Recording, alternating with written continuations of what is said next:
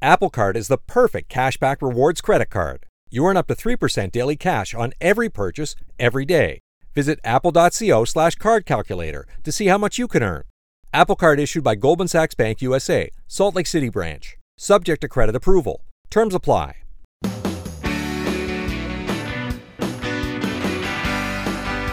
It's my pleasure to welcome you to the Clark Howard Show, where our mission is to serve you and empower you so you make better financial decisions in your life.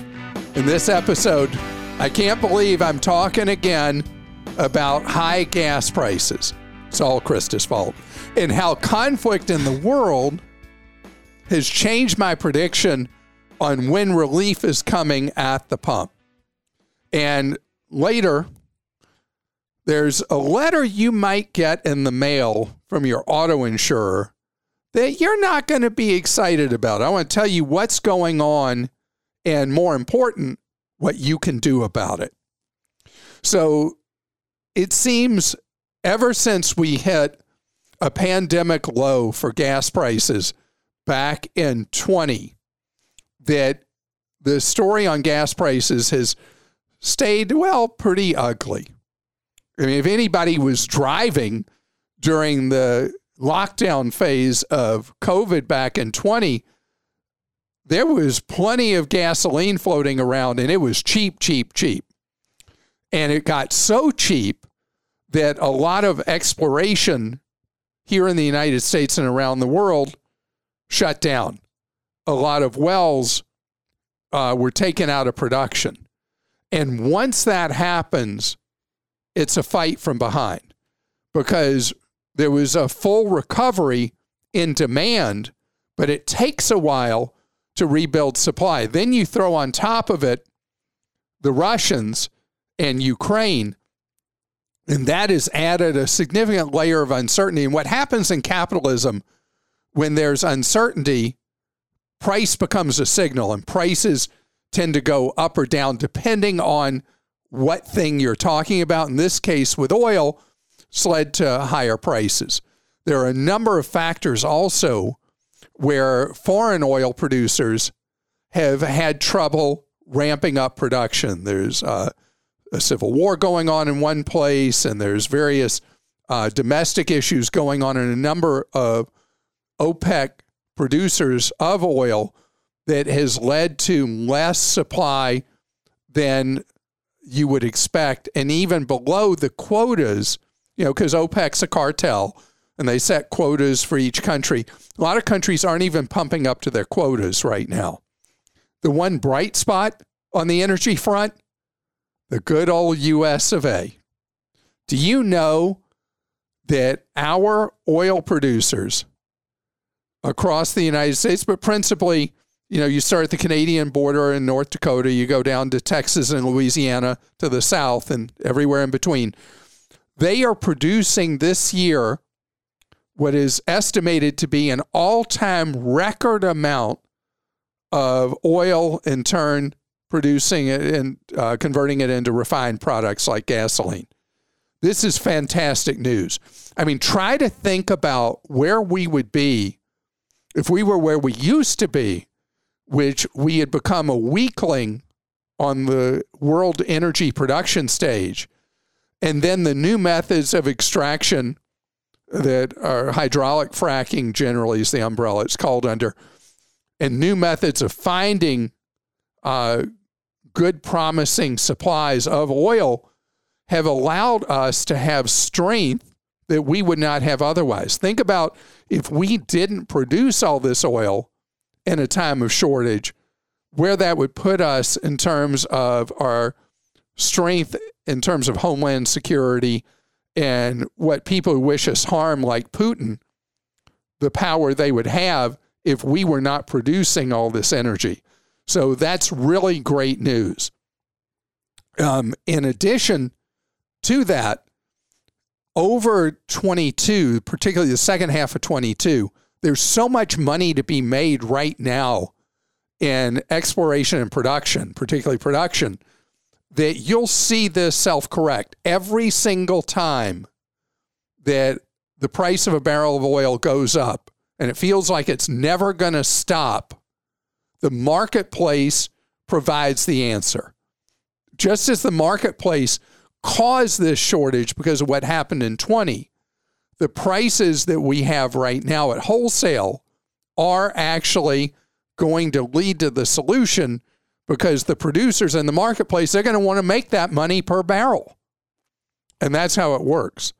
The other thing is the pain that you and I are feeling when we go pump gasoline into our vehicles.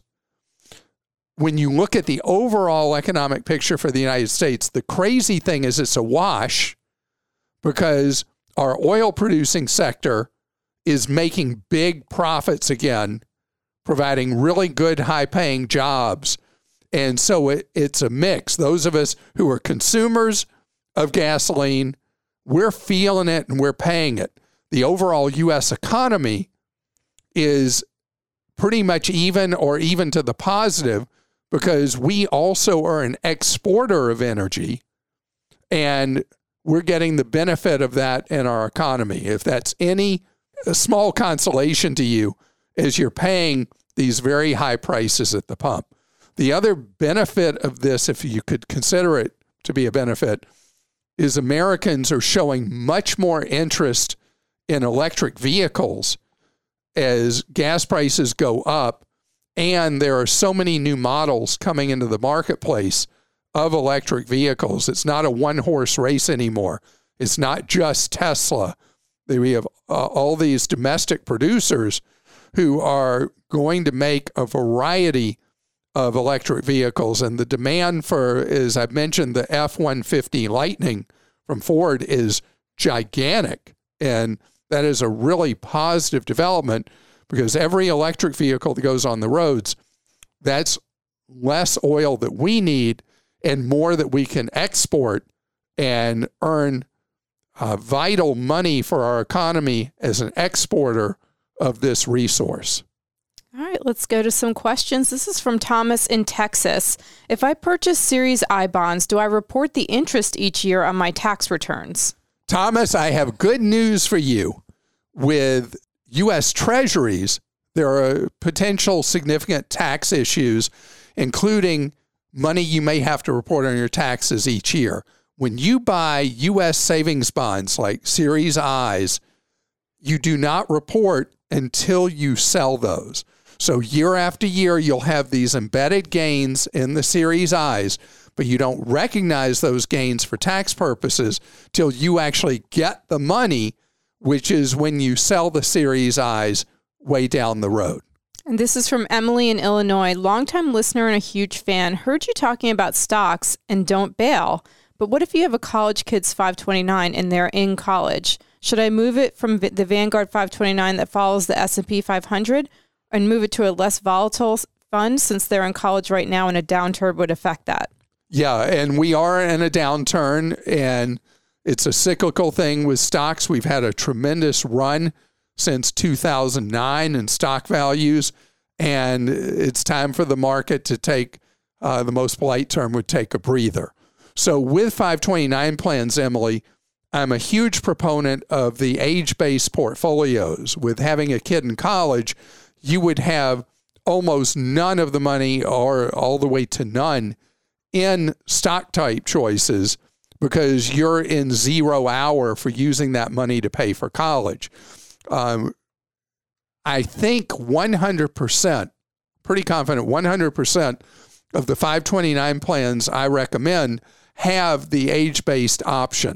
They may call it a slightly different term, but I would move the money for uh, your child's 529 account from the choice you're in into the age based and currently be, enrolled. It's usually called like enrollment year. And yeah, a lot of them now say enrollment year instead of age based.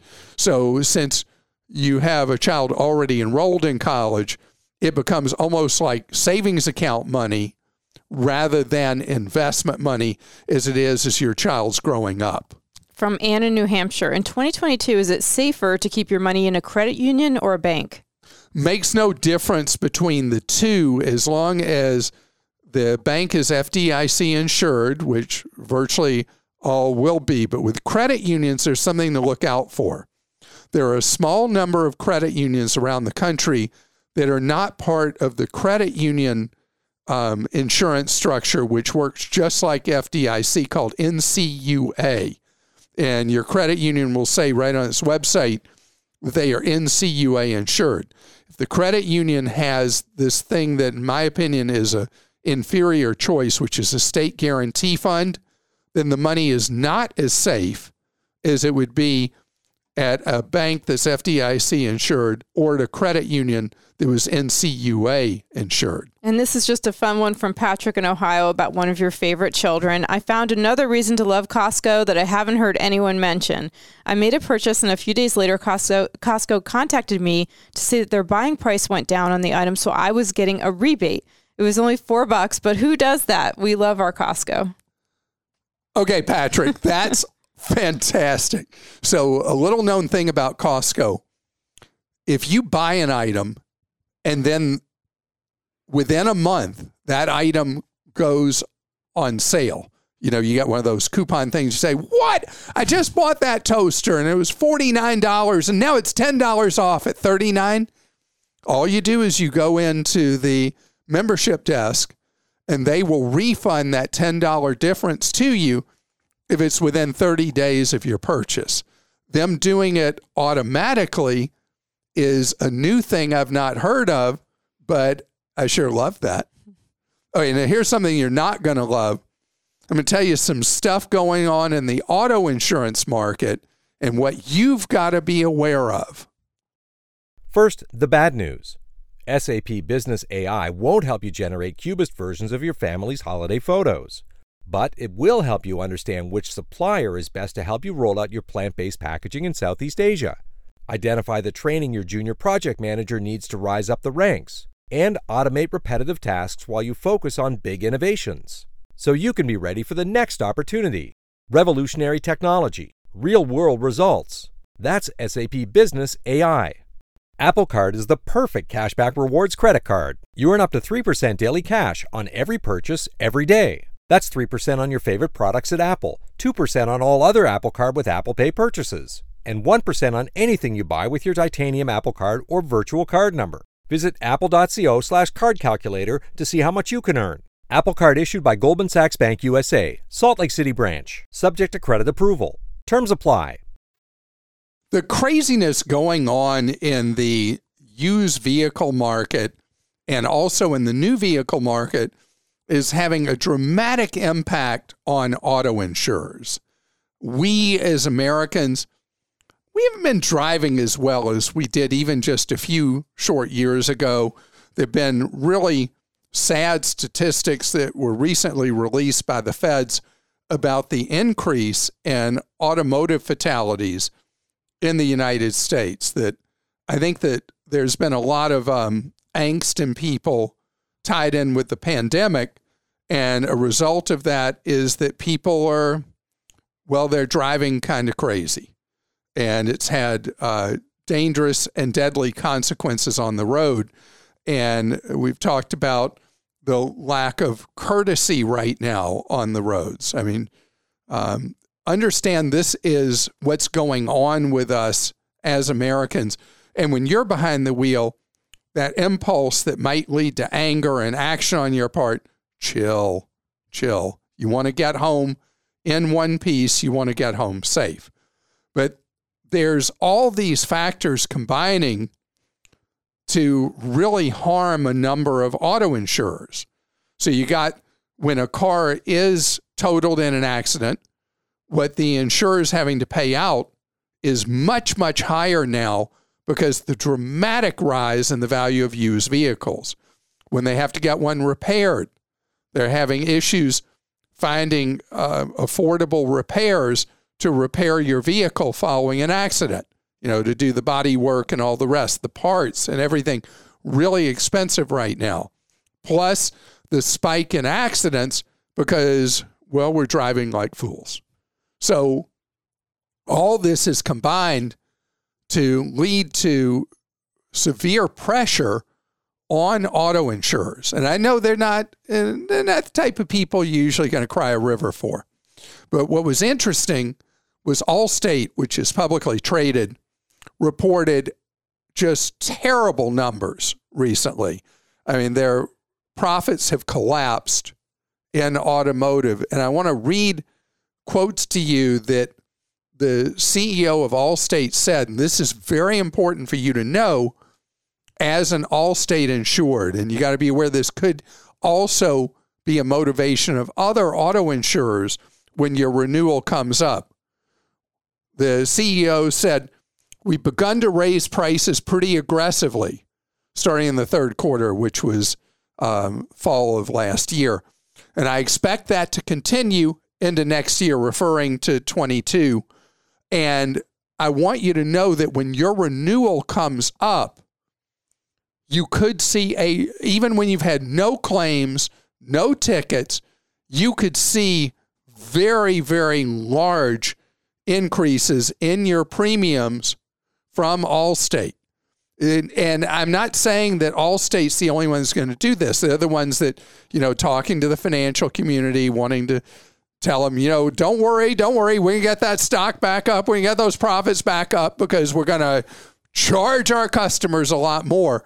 I want you to be on the lookout and be aware, whether you're insured by Allstate or another insurer, that they are feeling price pressures and they may not be willing to absorb those um, and you could be facing big premium increases when you've done nothing no wreck, no ticket, nothing. So this year is going to be a very important year for you to shop your auto insurance. If you do get a notice of a massive increase and your record's clean, other insurers likely have an interest in you and shopping your coverage with someone else. Make sure you're shopping the identical coverages, but shopping your coverage could make a big difference because different insurers have different motivations. Some may be privately held and they're just trying to get market share and using the needs of publicly traded insurers who are worried about you know, what Wall Street's going to do to them and may be more aggressive in raising prices. This is a circumstance where you may find a big gap in price for the same coverage for the same driver with different insurers, even more than normal. So we have some questions here. This is from Ferret in Maryland. My question is about some antiques my wife and I have accumulated from inheritance. Some things well, I'm we- sorry you lost loved ones. Yes. Some things we've received are sentimental, so those we're keeping, easy decision. But other pieces, especially a large set of crystal still in its box, are just taking up space. We want to sell these pieces, but we don't want to get played as suckers. Any advice on who we should deal with? Yeah, so Ferret, let me tell you, there's one thing you should know right from the get go. Anything like uh, crystal, silver, china, has much less value in the marketplace than it used to. In fact, um, some estate sellers will not buy those items from you anymore because the marketplace for buyers for that kind of thing has really dried up. People live much less informal lives than they used to. And generally, when people are getting married now and they register, they don't even register anymore for crystal china silver. You want like an air fryer. Exactly. and so we don't and think about houses now. New houses almost never built with a di- formal dining room anymore because people don't entertain that way. So if the stuff you have is that kind of stuff, eh, you may be a little frustrated in the market trying to sell those items. But what I do recommend when you have things that you think are precious and would have value in the marketplace is you contact estate selling firms. There are companies that what they do is they sell off the possessions, either precious items specifically or a wide variety of items that people have inherited or someone will passed away and the kids are trying to empty out the house. The adult kids are trying to empty out the house of the the older parents. And so the estate sale route is usually, if you're looking for the easy button, that's usually the best way. And so, what you can do is you can use Google or any search engine and look for uh, estate sellers in your area and then contact them. You can also do something more specific and look for if you've got things like you mentioned, you've got this crystal, you can see if there are people in your area that specialize in selling crystal that you might be able to get prices from. And maybe look on eBay. That that is a valid suggestion and you're not going to get a lot of money typically selling these items to uh, someone who specializes in them on eBay. But if you are looking for the easy button and the suggestions I mentioned don't work, eBay is a potential outlet for you to move these items. From Kathy in Georgia, I'm selling a dining room furniture set on Facebook Marketplace, and I got a response from an individual to email her. In the email, she's asking for me to send her my name, address, phone number, and final price, and she will send a cashier's check overnight. It also states that she's going to be adding $100 to hold the furniture. Kathy, this is a scam. And you'll find this on Craigslist, Facebook Marketplace, uh, neighborhood selling groups, anything like that. When someone, without seeing the stuff, doesn't negotiate on the price, they say, Oh, yeah, I'm going to send you this cashier's check. The cashier's check will be phony. And there is uh, there's multiple steps that happen from here with the individual trying to get cash back from you for having sent you a cashier's check in excess of the amount you're asking for the items. They may not ever come for the items, but you send back the excess cash and you end up with a real nasty surprise because the cashier's check eventually will bounce. And many times it will take four to six weeks for it to bounce, but you've already given the money to the criminal. And if you've given them the furniture as well, you've lost the furniture and you've had to lose the money that you have given to this individual or sent to the individual. And Lisa says, How do I find a legitimate organization to donate to, one that spends less on upper management and administration, and the actual benefactors get the donation? Lisa, thank you for that question. This is true not just with donating money, donating possessions, anything like that. There are a lot of charitable organizations that are legit, but a huge amount of the money goes to overhead and salaries of key players and not to the service delivery thereafter. So there are three watchdog organizations Charity Watch, Charity Navigator, and Give. They're all dot .orgs. And each of them use their own methodology to run numbers on a charitable organization to determine if they are spending your money well, if the administrative costs are low or high. And so I recommend that when someone is motivated like you are, Lisa, to make sure that the money you give is going to a true legitimate purpose, that you look at those three, and I'll name them again Charity Watch, Charity Navigator, and give. And again, they're all .orgs. And we have that on clark.com if you can't write it down. So that way you can feel really confident that the money you're giving is going to the service delivery that matters to you efficiently. And I want to tell you that I really appreciate you tuning into this episode. If we didn't get to your question today, or you've got something very specific that you would like to talk over with someone one on one, we offer free advice to you one on one from our Team Clark Consumer Action Center. It's open Monday through Friday, 10 in the morning till 4 in the afternoon, Eastern time zone. And just call 636 49 Clark and you'll be able to, to talk with an individual talk through your circumstance and situation, problem, question, whatever, and hopefully get some really great, wonderful advice help you through it. Thank you so much.